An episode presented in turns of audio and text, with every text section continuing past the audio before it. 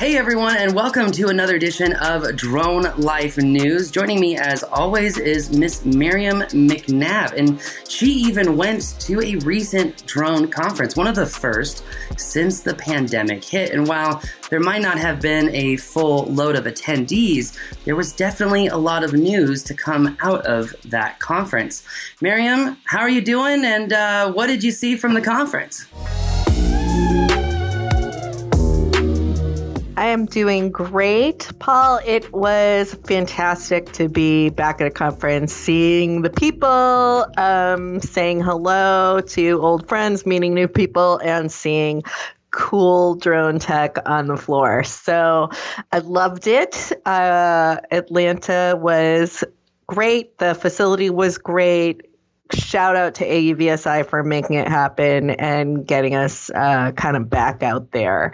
And I think um, while they might not have had as many people as they've had in previous times, everybody that I talked to who was exhibiting said they got a lot of business done. People who did come by the booth were really interested and um, really seeking out kind of new new products and new solutions. So that's awesome. It was a great show. That's that's incredible. It's honestly good news. I'm sure the the few people that were there probably provided very kind of focused uh, business opportunities. Which leads us to our first story, which is uh, Miriam. It seems like the FAA administrator had some news to announce for all of us. Uh, even though that uh, maybe there could have been more focus on how drones are being used to help so many uh, events that are going on in the country right now. What's going on? Yeah, so um, FAA Administrator uh, Steve Dickson did take the stage. Very appreciative that he made the time to come out. I think um, we got to get him on more drone stages. He talked a little bit about uh, drone light shows, but um, didn't touch on as many of the commercial and uh, public safety uses uh, that we really uh, talk about all the time. However, he was able to give us sort of some updates on what the FAA is doing. They are very, very, very focused on BVLOS flight. So that is absolutely uh, the next big thing that we can expect from the FAA talked about it um, in terms of hoping to kind of get conclusions from the ARC in the November timeframe and move forward from there. So, uh, definitely a big focus uh, for drone regulation is that BVLOS flight that we have all been waiting for for a very long time. The other thing that he talked about was aircraft certification. And, um, you know, Mr. Dickson referred to drones as uh, airplanes. He said they're, they are a type of airplane, a, a type of of standard aircraft. And there is a program going on uh, to modernize the certification program where they're really taking kind of the systems that they used to certify manned aircraft and modernizing and updating those to accommodate new types of aircraft, such as drones. So that is also really a focus uh, for the FAA right now um, also another thing that the commercial industry has been waiting for for a long time.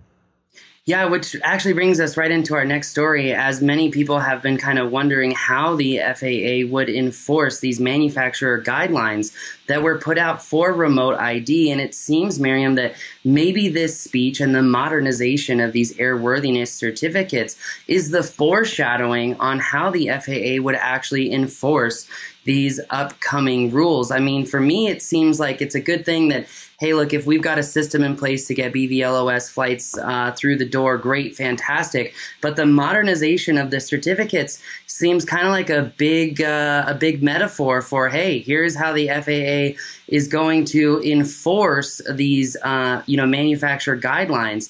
And even DJI, when they were writing about remote ID in their comment on the NPRM, actually, you know, stated how does the FAA expect to enforce these guidelines when a lot of these manufacturers are simply toy manufacturers. So, I mean, do you think that this is kind of a, a foreshadowing for what's to come? I really do. I think that that's kind of a broad theme that we're seeing. Um, hey, we're in a situation now where we have an FAA responsible for the safety of the airspace, which heretofore has been completely based around manned aircraft. And quite honestly, when many of the systems and ecosystems and processes were developed, nobody thought about any other type of aircraft other than manned aircraft. So we're in this situation where, um, you know, you have drone regulations being developed over here, and you have the traditional means of compliance and development over here, and you've got to kind of put those things together. I think it was comforting to hear hey, the FAA is very well aware of that. They're working towards it. They are trying to develop robust systems which will now encompass um, drones. And, you know, naturally that's going to be a process which is not something any of us want to hear but it's it's perfectly reasonable and i think that um, that is indicative of of kind of how things are evolving at the faa yeah, very, very interesting to say the least. Um, and thank you, Miriam. Uh, it seems like in our next piece of news,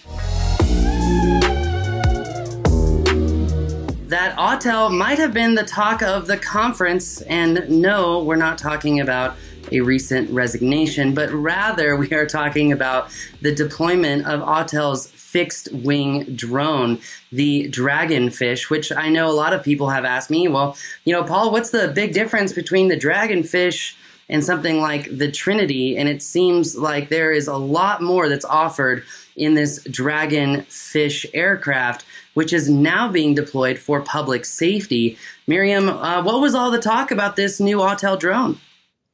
It was really interesting. You know, I was um, honored to be asked to moderate a panel. Uh, I did the SUAS Manufacturers Showdown for Public Safety as part of the Drone Responders AIRT track at AUVSI. And uh, so I was really privileged to kind of share the stage with um, much more important people than I am. Um, we had Romeo Durscher from Auterion Open Platform, we had uh, Wayne Baker from DJI. We had John McBride from Autel. We had Fritz from uh, Skydio. We had FX from Parrot. So we had all of a lot of major manufacturers represented. And they were talking about the features that they had to offer uh, public safety. And everybody sort of acknowledged the fact that you know, they all offer different kinds of um, features and advantages for the public safety community in their quadcopters. But right now, Autel is the first one to offer a fixed wing.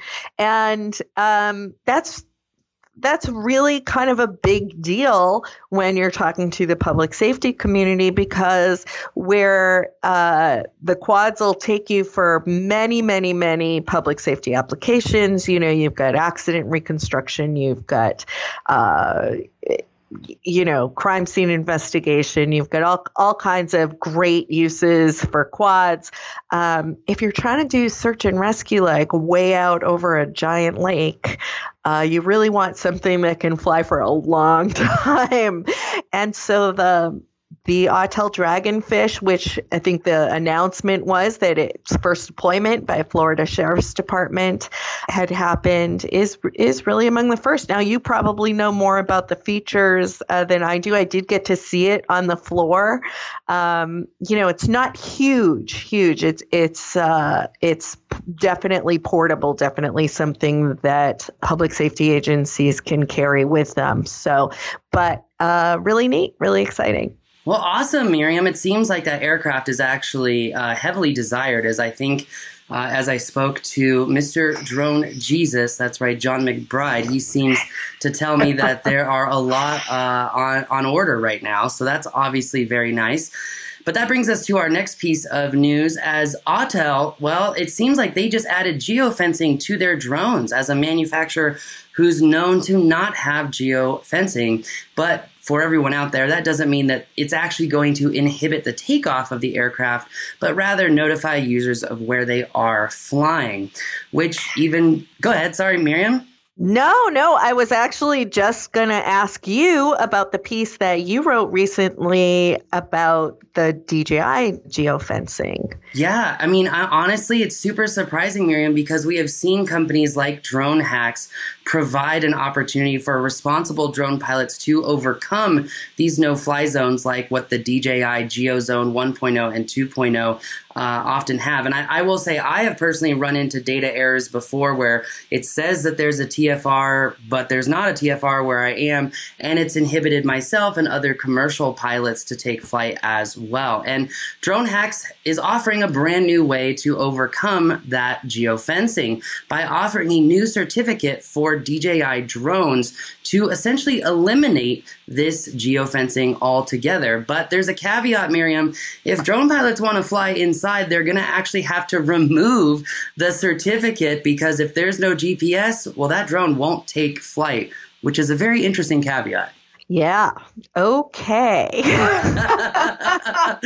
but but you know, moving back into AUVSI, Miriam, in our next piece of news, it seems like BRINC Drones, who we've had here on the show before with Angad Singh, uh, they have a brand new drone, the Lemur S. What was uh, what was going on with this drone, and what type of drone pilots will be utilizing this aircraft?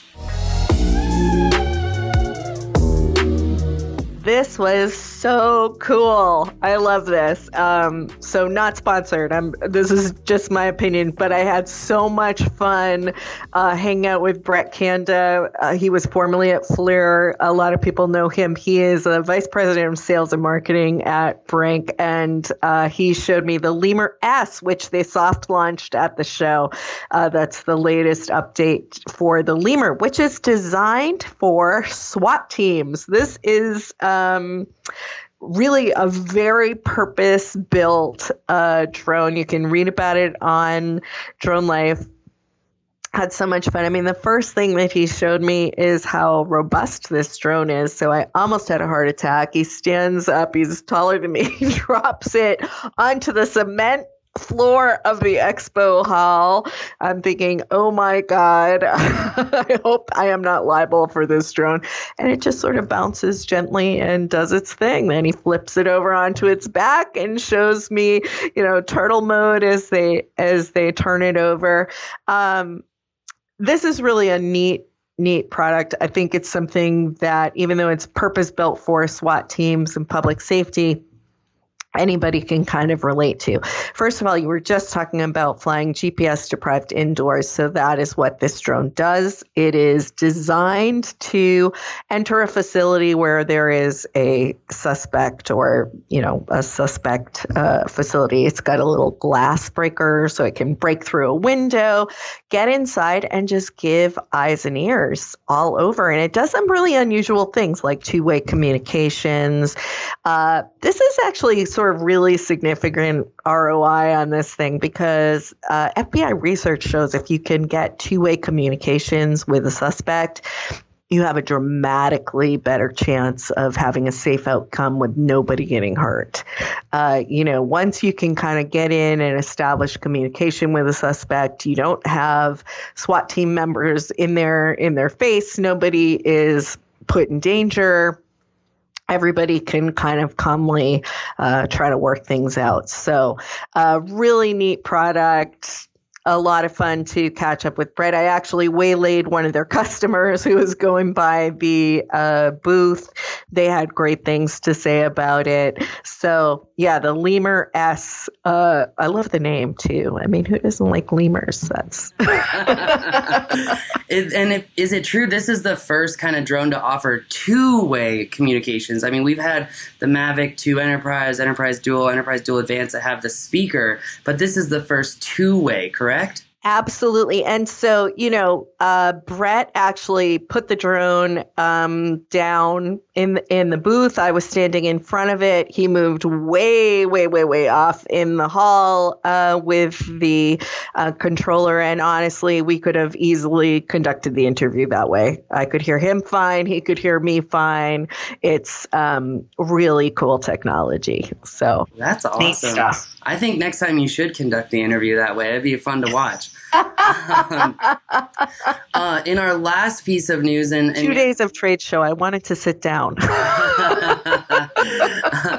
In our uh, last piece of news, and Miriam, I know we didn't quite touch on this too too much, but um, it seems like as domestic drone manufacturers are kind of failing to launch, they're not getting these drones that have been announced out. Watts Innovations has doubled down on their advancement of their new drones, offering the new Prism Sky, which is supposed to be NDAA compliant. Did you get a chance to check out Watts Innovations at all?